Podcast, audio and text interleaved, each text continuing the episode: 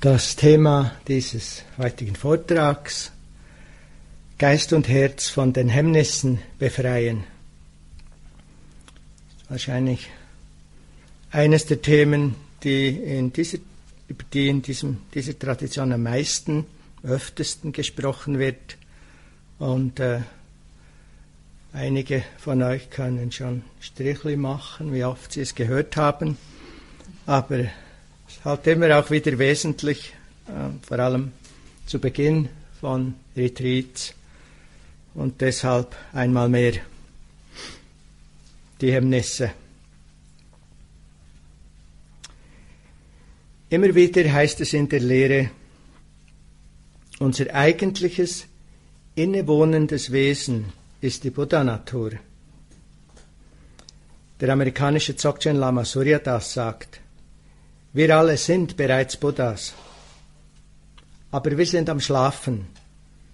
Wir müssen erst zu dieser Tatsache erwachen. Schlafende Buddhas. Erwacht. Was hindert uns daran, unsere wahre Natur, die wir sind, zu erkennen, dazu zu erwachen? Woran liegt es, dass wir fast nicht zu glauben wagen, dass wir eigentlich schon Buddhas sind. Auf der tiefsten Ebene ist es das Nichtverstehen, die Unwissenheit, die uns in Täuschung und Umnachtung behält. Und als Manifestation davon auf einer deutlich spür- und wahrnehmbareren Ebene sind es die sogenannten fünf Hemmnisse oder fünf Hindernisse, in unserem Herz und Geist, die uns ständig auf vielfältige Weise in die Quere kommen. Es sind die klassischen Hemmnisse der Meditation und natürlich sind es letztlich auch die klassischen Hemmnisse unserer Praxis im Alltag. Wer auch nur ein bisschen meditiert hat, dem sind sie wahrscheinlich alle bekannt oder wohlbekannt sind fünf. Sinnliches Verlangen oder einfach Verlangen, Begierde ist eines. Abneigung, Übelwollen oder Hass, Nummer zwei. Stumpfheit, Mattheit, Müdigkeit ist Nummer drei. Ruhelosigkeit und Sorge Nummer vier. Und skeptische Zweifel Nummer fünf. Sie sind die den Geist und das Herz hemmenden und den klaren Blick trübenden Eigenschaften par excellence. Und wenn auch nur eine davon im Geist vorhanden ist, kann man weder Stetigkeit noch tiefe Sammlung erreichen, noch die Wahrheit oder Wirklichkeit oder wahre Natur aller Dinge sehr klar erkennen. Und noch viel weniger ist es möglich, wenn diese Hemmnisse im bekannten und beliebten, weit verbreiteten Multipack vorhanden sind. So ruhe, ruhelos, unschläfrig, unverärgert und am liebsten irgendwo anders, nur nicht hier und im Zweifel über das Ganze gleichzeitig. Buddha gab eine Illustration, die uns ein Gefühl dafür vermittelt, wie die verschiedenen Hemmnisse wirken. Er vergleicht den Geist mit Wasser in verschiedenen Zuständen. Sinnliches Verlangen ist wie Wasser, dem viele bunte Farben beigemischt sind. Dinge werden als attraktiv wahrgenommen. Deshalb der Wunsch, sie zu besitzen oder einzuverleiben. Aversion oder Abneigung, Böswilligkeit, Hass ist wie kochendes Wasser, brodelnd. Ist gut nachvollziehbar. Stumpfheit und Mattheit und Müdigkeit ist wie stagniertes, moosbedecktes Wasser. Ruhelosigkeit und Sorge wie vom Winde gepeitschtes, unruhiges Wasser und skeptische Zweifel wie trübes, undurchsichtiges, schlammiges Wasser. Wenn wir auf solchem Wasser eine Spiegelung betrachten möchten oder gar durchs Wasser hindurch auf den Grund blicken möchten, wird uns das nicht gelingen. Genauso können Geist und Herz von den Hemmnissen getrübt keine Klarheit, keine Erkenntnis oder Heiterkeit erfahren. Andererseits ist es aber auch so, dass das Wasser an sich nie von den bunten Farben, dem Kochen, dem Moos oder der Trübheit berührt wurde oder und, und in, in seiner eigentlichen Natur immer klares Wasser bleibt. Sobald sich nämlich beim Wasser die Farben und der Schlamm setzen, es sich abkühlt, der Wind und die Wellen sich legen, wird es wieder so rein und so klar wie eh und je geklärt. Ebenso ist es mit unserem Herz und Geist. Sobald die Hemmnisse sich legen, ist es so rein und klar wie eh und je.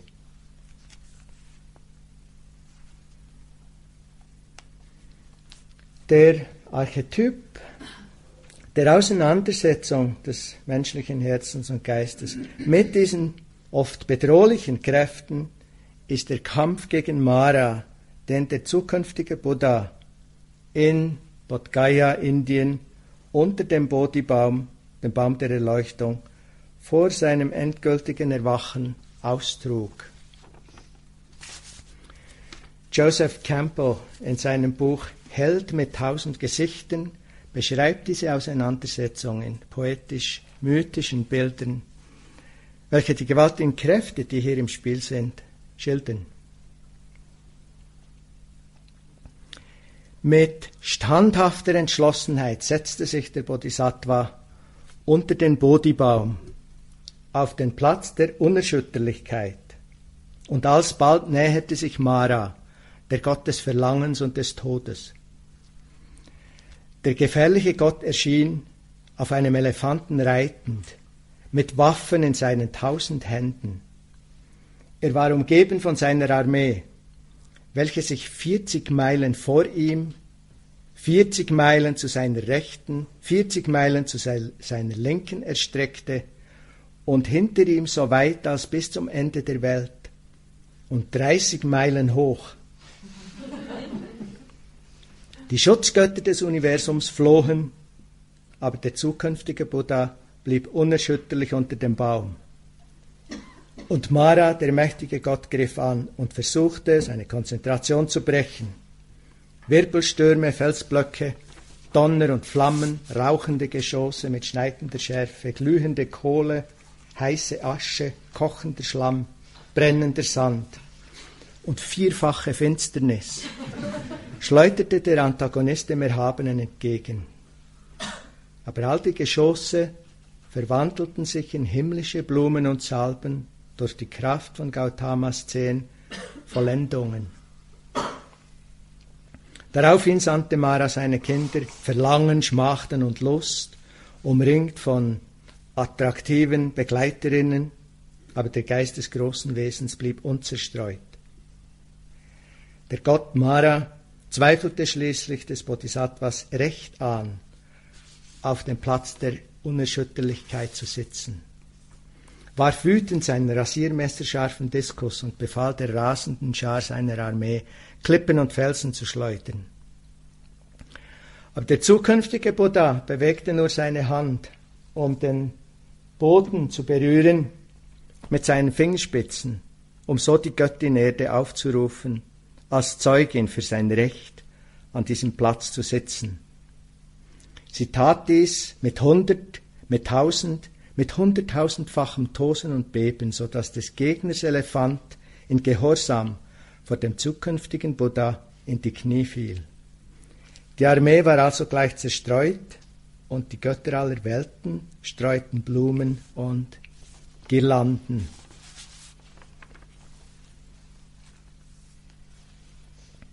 Unsere Auseinandersetzung mit Mara, mit den Hemmnissen und Versuchungen des Geistes und Herzens ist meist nicht gar so dramatisch, oft aber nicht weniger schwierig, wenn man bedenkt, dass wir vielleicht auch nicht so verwirklichte Bodhisattvas sind wie Gautama, wie Prinz Siddhartha, das damals unter dem Bodhibaum war.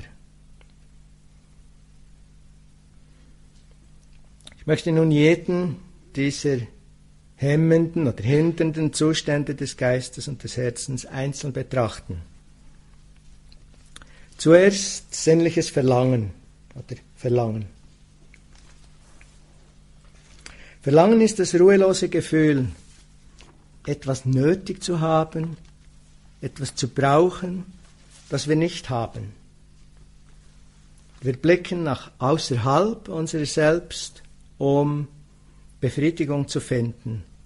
Und Befriedigung, das heißt, ein Zustand, in dem diese Unruhe des Gefühls des Verlangens wieder befriedigt, gestillt ist, also aufgehört hat. Und wir echt zufrieden sind mit dem, was ist. Diesen Zustand erhoffen wir uns von der richtigen Person, von Besitz, von neuen Anschaffungen, von Essen, von Sex, von TV-Programmen, von einem Film, von einem Musikstück, von einer bestimmten Betätigung, der Aufgabe oder Rolle. Kurz, wir erhoffen diesen Zustand von einer der nur sechs möglichen Erfahrungen von Hören, Sehen, Geruch, Geschmack, Berührung und Fühlen, Denken oder einem kombinierten Multipack davon. Verlangen, wenn gegenwärtig im Geist, im Herz, ist ein Gefühl der inneren Armut.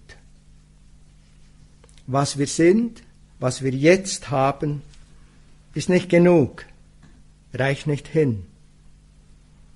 Was wir so sehnlich möchten, ist das Gefühl, genug zu haben, das Gefühl, erfüllt zu sein. Leider ist aber keiner dieser Menschen, dieser Dinge, dieser Erfahrungen fähig, letztlich uns solchermaßen zu erfüllen.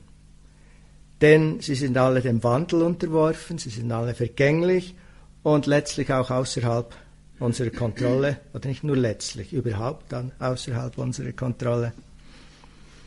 Und so bleibt die Sache, so bleibt die Suche endlos. Und wir bleiben immer wieder unerfüllt einen Moment okay und dann verändert sich alles. Die Bedingungen verändern sich und wieder fehlt uns, was wir so sehr wollten. George Bernard Shaw sagte ja auch etwas zynisch, es gibt zwei große Enttäuschungen im Leben. Eine ist nicht zu erhalten, was man sich wünscht, die andere ist, es zu erhalten.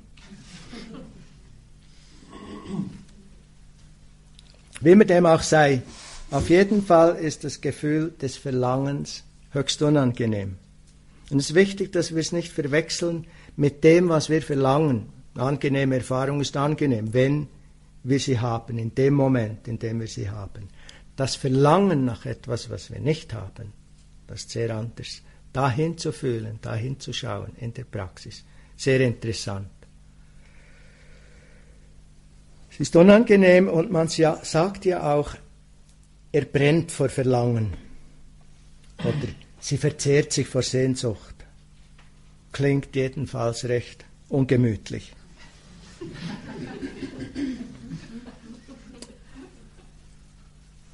Das zweite Hemmnis ist Abneigung in all seinen Formen und Variationen, traditionell Vyapada, wird als Übelwollen übersetzt. Eigentlich handelt es sich hier ganz einfach um die umgekehrte innere Bewegung, umgekehrt von Verlangen. Es ist der Geist, der versucht, Unangenehmes loszuwerden, die unerwünschte Person, die ungewollte Situation, die unangenehme Sache, die leidigen Geräusche oder Worte, das unangenehme Gefühl, der ruhelose Nachbar, das laute Schneuzen, das Jucken an der Backe, das Stechen im Knie oder in der Schulter. Kurz auch wieder das unerwünschte Sehen, Hören, Riechen, Schmecken, Körperempfinden, Fühlen oder Denken. Das loszuwerden, zu verändern, zu verdrängen oder zu zerstören, zu vernichten, aus der Welt zu schaffen, wenn nichts anderes hilft. Und wir tun dies mittels verschiedenen Formen von Abneigung, Hass, Böswilligkeit, Ärger, Wut, Langeweile, Werten, Verurteilen. Auch hier ein ziemlich hoffnungsloses Unterfangen, weil die Dinge des Daseins ihren eigenen Gesetzen folgen und größtenteils außerhalb unserer Kontrolle liegen. Handeln aus Abneigung, aus Aversion oder Ärger oder Hass hat auch bei den anderen, bei den betroffenen Personen meist einen äh, gegenteiligen Effekt von dem, was wir uns wünschen. Es ist ja selten so, dass wir uns über jemanden ärgern und ihnen dann sagen, was wir von ihnen halten und sie sagen, genau, hast du jetzt wirklich recht. Das ist mir jetzt erst richtig klar geworden. ziemlich selten. Dazu kommt, dass dieser Zustand des Geistes und des Herzens auch einfach mühsam ist, schmerzhaft ist, oft fast unerträglich. Und man sagt ja auch, zumindest hier in der Schweiz, er kocht vor Wut, sie hat sich blau und grün geärgert, ich bin fast gestorben vor Langeweile. Alles auch nicht sehr inspirierende Bilder. Das Verlangen, Ablehnung. Nummer drei ist Stumpfheit und Mattheit oder Müdigkeit. Das ist das wohlbekannte Gefühl der Schläfrigkeit, wohlbekannt vor allem in Meditationsretreats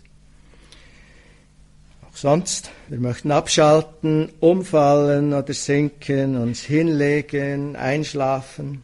Wir fühlen uns ohne Energie, ohne Enthusiasmus, schwerfällig, müde, erschöpft oder aber faul, bequem, uninspiriert.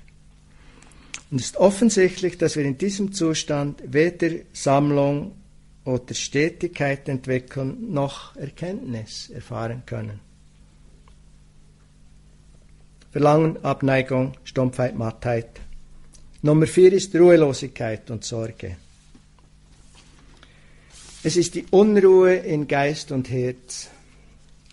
Ein ständiges sich sorgen, aufregen, beängstigen, grübeln, bereuen und so wie ein Affe von Baum zu Baum springt, hüpft der Geist von Objekt zu Objekt, von Gedanke zu Gedanke.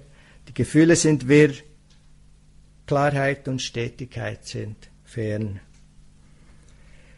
Es ist ein Zustand, von dem wir manchmal gar glauben, er sei fast nicht aushaltbar. Sicher ist er schon nicht besonders heilsam, sicher nicht hilfreich.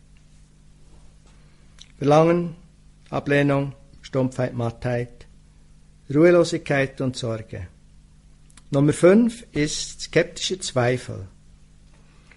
Zweifel kann ganz harmlos wirken. Dabei kann er uns im Nu außer Gefecht, Gefecht setzen und unsere Praxis lahmlegen.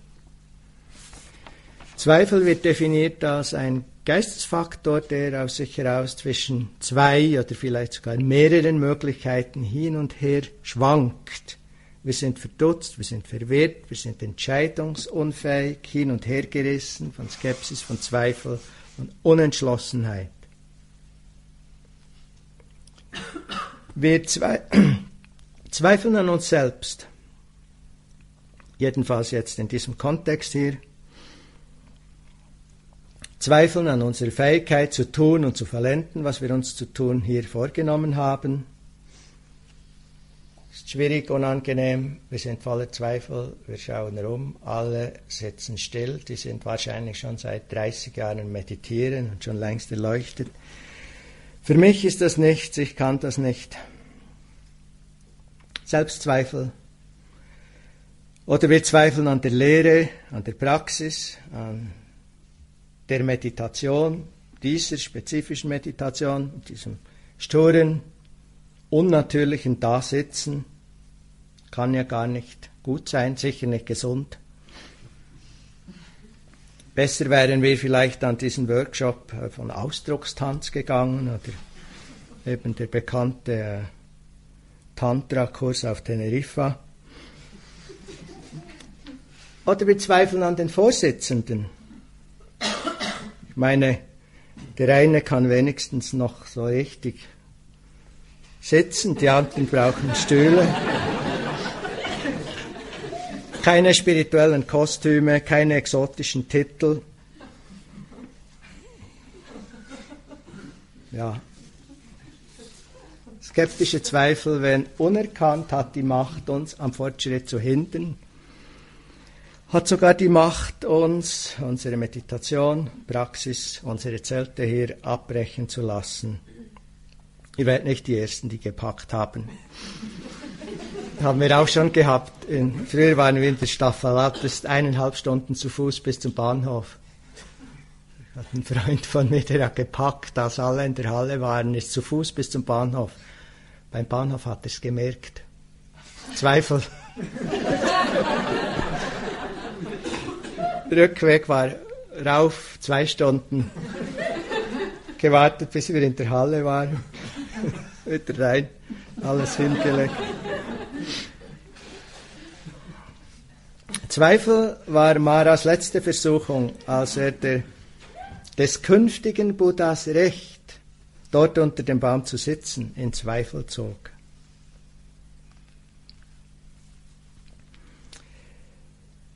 Wir sehen nicht nur, verhindern diese Hemmnisse Sammlung und Erkenntnis und täuschen, quälen und lähmen den Geist, sondern sie sind auch noch höchst unangenehm.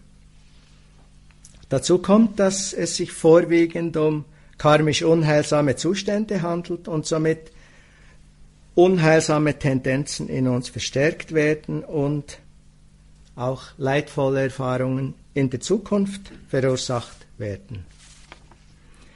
Diese Hemmnisse sind aber nicht irgendwie schlecht oder böse oder sogar Sünde, sondern sie sind ganz einfach höchst unvorteilhaft. Sie schaffen Leiden für uns und, wenn wir sie ausdrücken, oft auch für unsere Mitwelt. Die Frage lautet also, wie gehen wir mit diesen Hemmnissen um? Gerade auch hier in der Meditationspraxis ideales Feld, um sich darin zu üben. Wie gehen wir damit um und nicht, wie können wir sie überwinden, wie können wir sie bald loswerden. Und was ich hier sagen werde, gilt natürlich nicht nur für diese fünf, sondern auch für andere schwierige Emotionen wie Neid, Eifersucht, Einsamkeit, Angst, Panik, was immer alles noch so hochkommen kann. Der erste Punkt und Voraussetzung für einen geschickten Umgang mit den Hemmnissen ist Erkennen. Sie als das erkennen, was sie sind. Wir sehen, aha, jetzt ist Zweifel da im Geist. Das ist sehr anders, als wenn Zweifel da ist und ich im Zweifel verloren bin und denke, dass es so ist oder doch so ist oder vielleicht doch noch anders ist und dass ich jetzt entscheiden muss zwischen all dem. Ich merke, ah, Zweifel ist da. Oder, ah, jetzt entsteht Ärger. Uh, jetzt ist es sehr stark. Poh. Jetzt klingt er ab. Und jetzt ist kein Ärger mehr da. Auch zu sehen und zu erkennen, jetzt ist keiner da. Also das sind wir nicht vergessen, wenn es vergangen ist, sondern uns noch erinnern. Auch das ist vergangen. Vielleicht ist schon das nächste da nächste Hemmnis. Aber noch wenigstens sehen, ah, das Vorherige ist vergangen. Ein bisschen so, wie es im Mahasatipatthana Sutta, Buddhas größere Lehrrede von der Achtsamkeit heißt. Wie nun, weil der Mönch oder die Meditierende bei den Geistesfaktoren in Betrachtung der Geistesfaktoren Buddha sprach oft zu den Mönchen und ich werde hier seine Worte so belassen, als er. Da weiß hier der Mönch, wenn in ihm sinnliches Verlangen da ist, sinnliches Verlangen ist in mir. Er weiß, wenn in ihm kein sinnliches Verlangen da ist. Kein sinnliches Verlangen ist in mir, gerade jetzt. Er weiß, wenn Hass da ist. Er weiß, wenn kein Hass da ist. Wenn Stumpfheit und Mattheit da ist. Wenn Ruhelosigkeit oder Sorge oder Zweifel da ist. So weilt er die Dinge in ihrem Entstehen betrachtend, die Dinge in ihrem Vergehen betrachtend. So ist seine Achtsamkeit gegenwärtig, ebenso weit es der Erkenntnis dient. Und wichtig für uns hier ist nicht nur zu hören, was gesagt wird hier in dieser Lehrrede, sondern auch zu hören, was nicht gesagt wird. Für mich ist einer der wesentlichen Punkte der Praxis überhaupt. Und zwar ist es etwas, was wir fast nicht hören können. Es heißt nicht, er bekämpft sinnliches Verlangen. Aber es heißt natürlich auch nicht, er gibt sich sinnlichem Verlangen hin. Es heißt auch nicht, so ringt er verzweifelt gegen Schläfrigkeit. Mit starkem Willen verdrängt er Unruhe und Sorge. Unbarmherzig wertet und verurteilt er Hass in sich. Es heißt vielmehr, er weiß, wenn Hass da ist, er weiß, wenn kein Hass da ist. So weilt er die Dinge wie Ärger, Hass etc. in ihrem Entstehen betrachtend, die Dinge in ihrem Vergehen betrachtend. Heißt auch nicht, er, verli er verliert sich in Ärger und Hass oder er versucht ihn zum Vergehen zu bringen. Das heißt es auch nicht. Das heißt, sehen, wie es ist, sehen, wie es ist, sehen, wie es ist. Was wir hier üben, ist sicher nicht leicht, aber wahnsinnig einfach. Schaut, was jetzt ist. Schaut, was damit geschieht. Jetzt, jetzt, jetzt und jetzt. Dazu brauchen wir Achtsamkeit, Aufmerksamkeit, gegenwärtig sein. Und das ist wirklich der Schlüssel, wie immer. Und zwar brauchen wir sanfte, nicht wertende, gelassene Achtsamkeit. Achtsamkeit, die der Erkenntnis dient, wie es heißt. Und zwar nicht, wir arbeiten hart an der Meditation, damit irgendeinmal Erkenntnis kommt, sondern wir sitzen, gehen oder stehen hier und schauen, wie die Dinge sind, um zu erkennen, wie sie sind, jetzt hier. Ist viel einfacher, ist viel unmittelbarer. Wir sehen, was leidvoll ist, wir sehen, was hilfreich ist, wir sehen, wie wir Leiden schaffen. Wir sehen, wie wir es lassen könnten. Wir sehen, wie wir im Moment, wo wir es lassen, wieder frei sind. Wir sehen, wie die Dinge von selbst kommen und gehen. Wir sehen, dass wir das Leben selbst sind. Es ist nicht einmal, dass wir Verbundenheit erfahren. Wir sind das Leben. Und das Leben, genau wie das Wetter heute, folgt seiner Lebensdynamik, ob es innen ist oder außen. Das studieren wir. Dem geben wir uns so wach und aufmerksam wie möglich hin. Einfach und doch anspruchsvoll. Achtsamkeit, die einfach spürt und sieht, was ist. Ohne sich zu identifizieren und sich zu verlieren in den Geschichten und Dramen. Ohne anzuhaften und ohne zu verurteilen Schon ein bisschen schwieriger. Und falls wir doch anhaften, was wir immer wieder werden, und falls wir doch verurteilen, was wir immer wieder werden, dann sieht Achtsamkeit eben das. Jetzt ist Anhaften da, jetzt nicht mehr, jetzt ist Verurteilen da, jetzt nicht mehr. So einfach wäre das eigentlich. So einfach ist es. Natürlich wird uns das schwerfallen, wenn wir uns jedes Mal im Inhalt, im Drama dieser Emotionen und Hindernisse verlieren.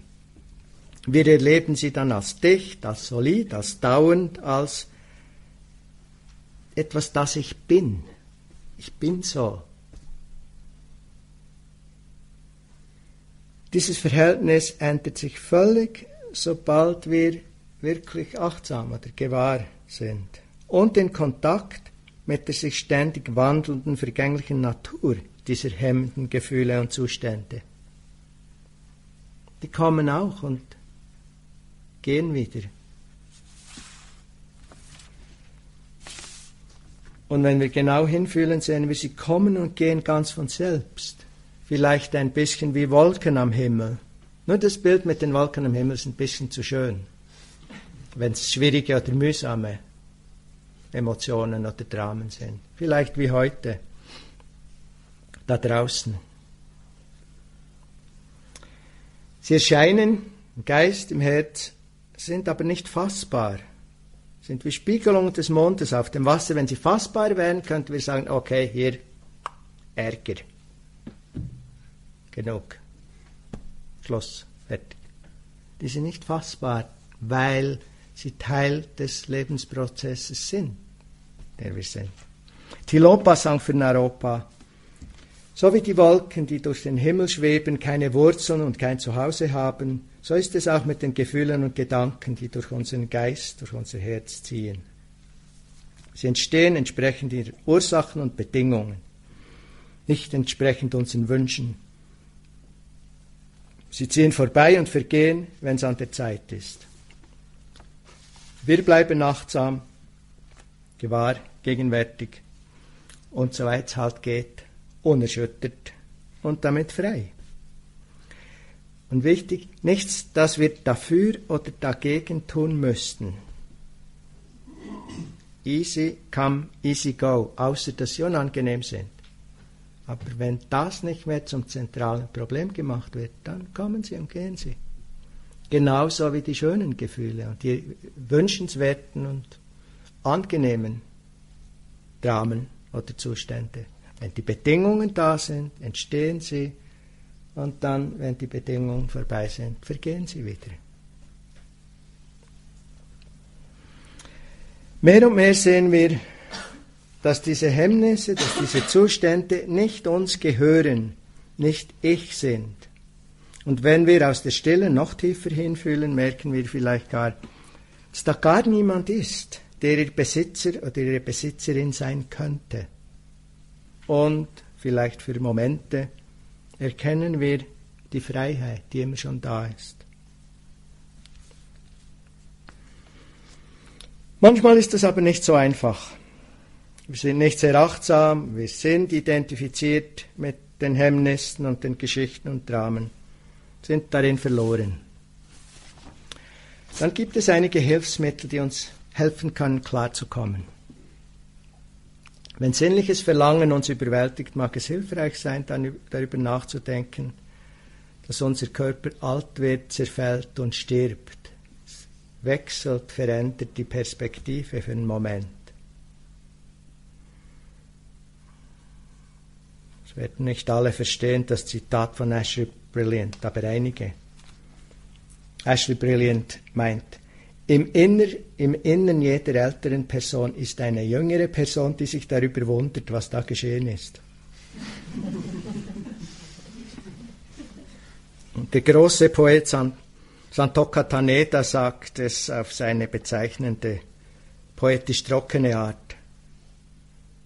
Ein wunderschöner Frühling ist da neben dem Friedhof.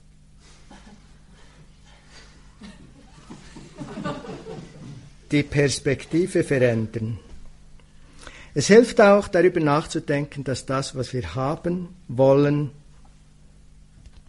was wir uns wünschen so dringlich, letztlich auch vergänglich ist. Und dass letztlich sogar die Befriedigung selbst oft nicht sehr lange anhält. Natürlich, wenn wir es kriegen, das Ding oder sie oder ihn oder was immer es ist, wenn man Glück hat, ist es immer wieder mal befriedigend. Und dann vergeht es auch wieder.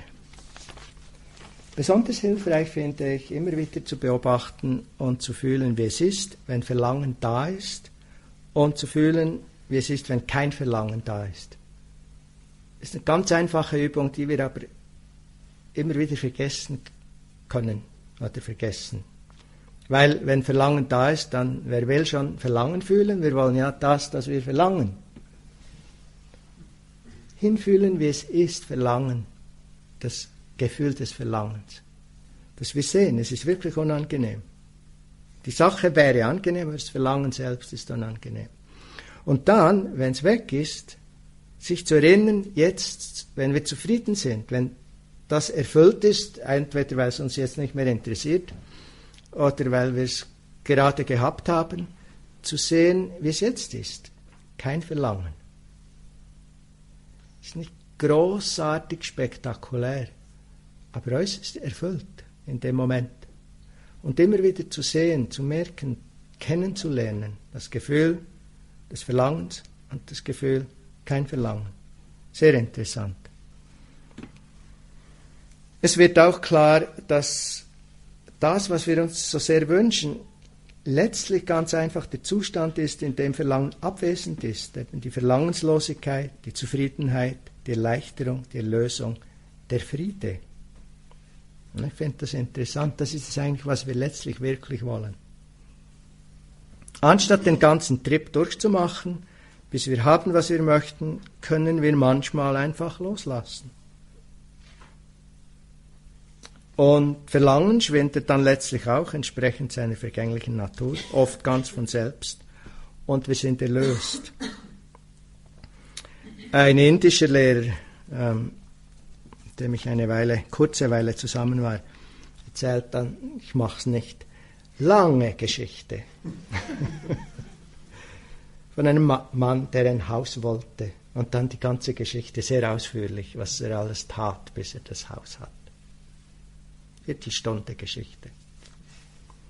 Dann ist das Haus fertig und das Haus ist genauso, wie er es wollte und er ist im Haus drin und er ist ganz glücklich. Das ist dieser Moment der Erfüllung. Und dann schaut er um so. Möbel. Andere Leute haben Möbel in ihrem Haus.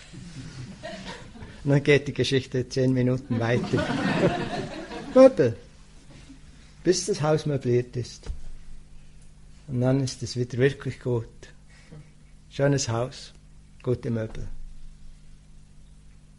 Sonst niemand. Ganz allein. Und dann fängt das wirklich lange Geschichte an. Immer wieder, bis wir das haben, was wir wollen, und dann ist es für den Moment okay. Und eigentlich ist es das okay, was wir suchen. Braucht viel Übung. Oscar Wilde gestand, ich kann allem widerstehen, außer der Versuchung. Wenn Abneigung und Ärger, Wut, Hass uns überkommt, ist es sehr hilfreich und wichtig, sich wenigstens nicht auch noch zu verurteilen dafür. Und das ist wirklich etwas, was ihr hier gut beobachten könnt. Wenn ihr euch ärgert, könnte ja mal vorkommen, dass ihr dann nicht auch noch gleich euch eins aufs Dach gebt, weil ihr euch jetzt geärgert habt. Oder rechtfertigen, ist die andere Hälfte, das ist auch nicht nötig. Liebevolle Güte, am besten für sich selbst, ist in diesem Fall sehr hilfreich, falls wir dann in dem Moment überhaupt Raum dafür finden. Oder wenn wir einfach mit etwas Achtsamkeit und einer nicht allzu verdammenden, etwas sanften Haltung dabei sein können, ist auch schon sehr gut. Und auch Ärger, auch Ablehnung kommt und geht ganz von selbst. Schaut, wie lang es dauert. Es wird von selbst vergehen. Und wenn ihr es nicht glaubt, wenn Wut über irgendetwas kommt, vielleicht eine alte Geschichte, und es wirklich nicht glaubt, dass es auch von selbst kommt und auch von selbst wieder geht. Versuch mal dreieinhalb Stunden wütend zu sein, am durch. Ich würde sagen, wenn es um neun, halb zehn anfängt, schaut, ob es bis zum Mittagessen durchziehen könnt, nahtlos. Das ist wahnsinnig schwierig. Und es ist interessant, weil das sagt etwas aus darüber. Es kommt nicht nur, wenn es will, es vergeht auch wieder, wenn es will. Nicht direkt in unserer Macht. Das ist ein weiteres Phänomen, das entsprechend Bedingungen entsteht und dann auch, wenn die Bedingungen zerfallen, wieder vergeht. Mit Ärger und Hass können wir auch über Karma reflektieren. Wenn uns Schwieriges und Unangenehmes widerfährt, ist das nichts anderes, das ist nur für Buddhisten hilfreich. Ist das nichts anderes als das Resultat unseres eigenen Tuns in der Vergangenheit? Also eigentlich kein Grund zu Hass und Aversion gegen andere, weil wir haben es uns ja selbst verursacht. Aber das könnt ihr lassen. Stumpfheit, Mattheit, Schläfrigkeit. Wenn die uns überkommen, ganz hilfreich zuerst mal Frieden zu schließen damit. Manchen gelingt es ganz leicht, manche finden das sehr schwierig. Wir können mit den verbleibenden 5% Achtsamkeit vielleicht versuchen zu studieren und zu erforschen, was das ist, dieser Zustand. So zwischendurch, bevor wir fast mit dem Kopf am Boden aufschlagen, ist das Dunkelheit, die sich über die Augen senkt, oder sind das irgendwie Wolken im Gehirn? Es soll ein Energieloch oder ein Sog geben, der so in der Richtung. Wie fühlt sich Schläfrigkeit an? Sobald wir okay sind damit, äh, gibt es ein paar Dinge, die wir tun können dagegen, die manchmal helfen und manchmal nicht. Äh, für eine Weile tiefer atmen hilft manchmal, mehr Sauerstoff im System, äh, nicht lauter atmen, sonst haben die nebendran wieder ein Problem. Die Augen öffnen kann helfen, ins Licht schauen. Ist einer der vielen Gründe, warum ich äh, euch bitte, sie nicht sehr zu dimmen ein bisschen, aber nicht allzu sehr. Ähm, an den Ohren ziehen, vielleicht kriegt man dann so lange Ohren. Aufstehen äh, ist gut, Aufstehen ist sehr hilfreich. Ähm, ihr könnt jederzeit hier in der Halle stehend meditieren, gerade auch am Abend, wenn ihr müde seid und ihr denkt, das hört nie auf, der hat die Glocke vergessen steht für fünf oder zehn Minuten, steht mit offenen Augen, wenn ihr steht. Und falls ihr merkt, dass ihr auch stehend einschläft, setzt euch doch wieder hin. Aber stehen, es kann recht gut sein, auch wenn man es irgendwie fast nicht mehr aushält. Also das Multipack kommt. Steht manchmal. Und es ist okay, wenn die anderen sehen, dass sie steht, die sind froh, dass jemand steht. Da wissen sie nämlich, dass sie nicht die Einzigen sind, die das Problem haben. Manchmal, einen Tag hindurch, hilft es für eine Weile bei der Gehmeditation schnell auf und ab zu gehen. Ist dann den Gängen ein bisschen schwierig zugegeben. Und manchmal hilft weniger Essen, falls ihr sehr viel esst. Und wenn alles nichts hilft und wir immer und immer wieder einschlafen, den Tag hindurch, brauchen wir vielleicht etwas mehr Schlaf. Einer meiner Lehrer nennt es Graceful Surrender wenn nichts anderes hilft. Wenn Ruhelosigkeit und Sorge uns überwältigt, tendieren wir oft dazu, herumzurutschen, der unangenehmen Intensität auszuweichen, ausweichen zu wollen. Hilfreicher ist es, wirklich völlig still zu sitzen und innerlich aufzugeben, innerlich loszulassen, sich ergeben sozusagen was immer auch kommt, ist dann auch nicht unbedingt nötig, einen engen Fokus zu halten. Man kann zum Beispiel die Achtsamkeit weit machen und einen ganzen unangenehmen, äh, unruhigen Tumult mit einschließen und einfach sein. Auch das kommt und geht in seiner Zeit. Betonung aufs Ausatmen, aufs Loslassen kann helfen. Achtsamkeit des Hörens ist manchmal gut bei Ruhelosigkeit. Achtsamkeit des Hörens gibt das Gefühl eine, eines größeren äh, Innenraums, des Gewahrseins. Und dann ist irgendwie mehr Platz für die Ruhelosigkeit. Meistens ist es nicht hilfreich, dagegen anzukämpfen. Es gibt so einen Kochtopf, Dampfkochtopf-Effekt. Also das Dagegenhalten macht es manchmal noch fast unangenehmer. Aber egal wie, wie unangenehm es auch sein mag, Spätestens, wenn es läutet, ist es vorbei. Und wir denken, jetzt könnte ich noch lange sitzen. Bis dann die Mittagessenglocke geht. Skeptische Zweifel. Das Wesentlichste ist, dass wir den Zweifel als Zweifel erkennen. Sobald, äh, wenn wir das nicht sehen, sind wir ihm ausgeliefert. Und klar wollen wir nicht unkritisch sein. Ganz wichtig hier. Dass wir für uns selber entscheiden, ob diese Meditation, ob diese Praxis für uns hilfreich ist, für uns passend ist oder nicht. Aber es bringt mehr, wenn wir das am Schluss des Kurses tun, zum Beispiel nächste Woche für die, die vier Tage bleiben oder übernächste Woche für die, die zehn, neun Tage bleiben. Ein ganz ungünstiger Moment dafür ist eine schwierige, unangenehme Meditationsperiode. Und das ist auch dort, sind auch in diesen Momenten, wo der Zweifel kommt. Nämlich, wenn alle Zweifel, wenn alle unangenehmen Erfahrungen für eine Weile weg sind und es ganz schön ist, da kommt kaum mehr Zweifel. Denkt mir, drei Jahresretreat gibt es doch. Müsst ihr dann auch nicht ernst nehmen im Moment. Zweifel nichts glauben, nichts abkaufen, keine Konsequenzen daraus ziehen. Und er kommt und geht.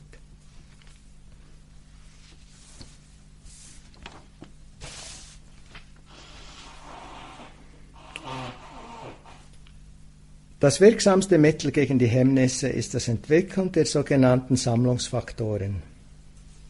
Es sind äh, fünf Geistesfaktoren, die Sammlung, die Sammlung des Geistes ausmachen, die Stetigkeit der Achtsamkeit, der Kontinuität.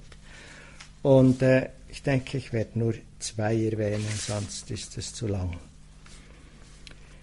Die wesentlichen sind angewandte und anhaltende Aufmerksamkeit, Vitaka und Vichara. Sie definieren Art und Richtung unseres Bemühens und Katrin wird morgen mehr über rechtes Bemühen sagen. Die angewandte Aufmerksamkeit ist die Bewegung des Geistes oder der Achtsamkeit auf die Erfahrung, auf das Objekt zu, sei es Körperempfindung oder Atem oder Hören oder ein, bestimmtes Gefühl, eine bestimmte Emotion. Das Kontakt aufnehmen. Das heißt, wie ein Pfeil, der zur Zielscheibe fliegt oder wie eine Biene, die zur Blume geht. Das üben wir immer wieder. Kontakt aufnehmen, Kontakt aufnehmen, Kontakt aufnehmen mit der Erfahrung des Moments. Hier eben mit den Hemmnissen, wenn die vordergründig sind. Und das zweite, die anhaltende Aufmerksamkeit, ist die Qualität des Geistes oder der Achtsamkeit, die beim Objekt bleibt. Bei der Körperempfindung, beim Hören, solange Geräusche da sind, oder beim Gefühl oder beim Atem. Kontakt halten, die Erfahrung würdigt, vielleicht sogar sich daran reibt, wirklich dran bleibt. Wie die Biene, wenn sie bei der Blume angekommen ist, diese dann auskostet, was immer Bienen tun in Blumen.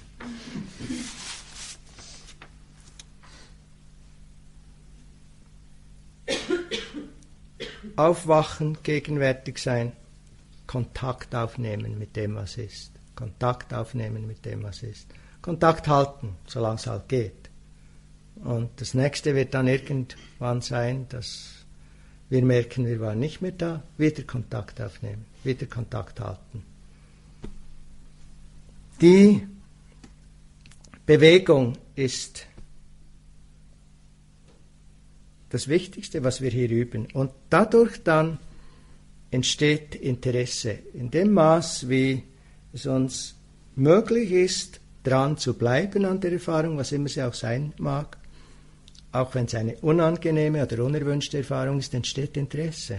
Es entsteht sogar Faszination. Es liegt nicht in der Erfahrung selbst Interesse. Interesse ist, liegt in der Art und Weise unserer Beziehung zu etwas. Sehen wir gut in Bezug auf Menschen, können jemanden außerordentlich interessant finden und dann sagen, kennst du sie schon? Ist die nicht ganz toll? Und äh, wahnsinnig interessiert finden, drei Jahre später gleichgültig Drei Jahre später finden wir sie das Gegenteil von interessant. Sechs Jahre später völlig egal. Ist nicht in der Person oder ist nicht im Job. Wir haben einen Job, wahnsinnig interessant. Drei Jahre später, ist okay. Sechs Jahre später, langweiliger Job. Immer noch dasselbe. Wenn wir immer wieder neu investieren würden, in egal was es ist, Beziehung, Person, Job oder Erfahrung des Moments, und der Geist sich hingeben kann, entsteht die Qualität des Interesses. Kontakt aufnehmen, Kontakt halten, Interesse entsteht. Nicht gleich leider. Manchmal dauert es eine Weile. Das wäre der dritte dieser fünf Sammlungsfaktoren und ich lasse es hier. Wichtig ist die ersten zwei. Wenn die Stetigkeit des Dabeiseins in der Achtsamkeit, die Hingabe und das Interesse sich in diesem Sinn vertiefen, geschieht etwas sehr Interessantes in Bezug auf die Hemmnisse. Sie beginnen zu schwinden und sie werden temporär, einfach für die Dauer dieser, dieses Zustandes, des wirklich Präsentseins und Gesammeltseins, werden sie verdrängt, werden sie weggeschoben und wenn sie außer Funktion sind, dann sehen wir das Wesen der Dinge tiefer, deutlicher, klarer. Und Erkenntnis und Weisheit werden möglich. Und das ist einer der Gründe, warum wir an Retreats gehen und warum es Retreats braucht. Auch wenn sich die Hemmnisse alle wieder zurückmelden, sobald unsere Sammlung nachlässt, und spätestens, wenn ihr da rausgeht, wird sie Montag oder am Samstag wird sie eingesammelt. Aber wir haben etwas gesehen, wir haben etwas gelernt, wir haben etwas verstanden, was wir im Alltag vielleicht nie gesehen hätten, weil es nie so still war, weil die Möglichkeiten klar zu sehen nicht so da waren. Und darum geht es im Retreat. Es geht nicht um das manchmal so angenehme Gefühl der Ganzheit und der vielleicht subtilen, vielleicht sogar stark spürbaren Glückseligkeit oder der Stille, an der wir dann sehr leicht anhaften können. Die Möglichkeit klar zu sehen, wenn die Hemmnisse weniger stark uns im Weg sind. Definitiv für immer werden die Hemmnisse nicht durch Sammlung sondern durch Erkenntnis entwurzelt, nämlich durch die verschiedenen Stufen des Erwachens. Zuerst verschwindet Zweifel, dann Verlangen und Aversion. Wenn die verschwunden sind, denke ich, ist man ziemlich erleuchtet.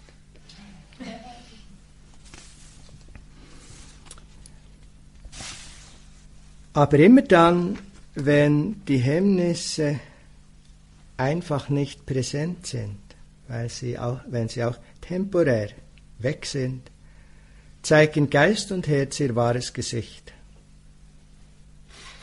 Wo Verlangen wegfällt, ist tiefe Zufriedenheit da. Loslassen wird möglich und unsere innewohnende Großzügigkeit scheint durch. Wo alle Formen von Abneigung wegfallen, ist sanftes Annehmen und unsere grundlegende allgute Natur. Die leuchtet als Liebe, als Mitgefühl, als Mitfreude. Wenn Mattheit und Schläfrigkeit ganz wegfallen, ist der Geist klar, ist er leuchtend, ist er voller Energie und wach, eben erwacht. Wenn Ruhelosigkeit und Sorge wegfallen, ist unser Herz still und ruht in tiefem Frieden. Und wenn Zweifel verschwindet, können wir uns in tiefem Vertrauen jetzt, hier, in dieser unserer Wirklichkeit niederlassen und zu Hause fühlen. Klar wach, liebevoll und mitfühlend, eins mit sich selbst und mit dem Leben. Wie Shinsho sagt, auf welche Straße ich auch gehe, ich gehe nach Hause.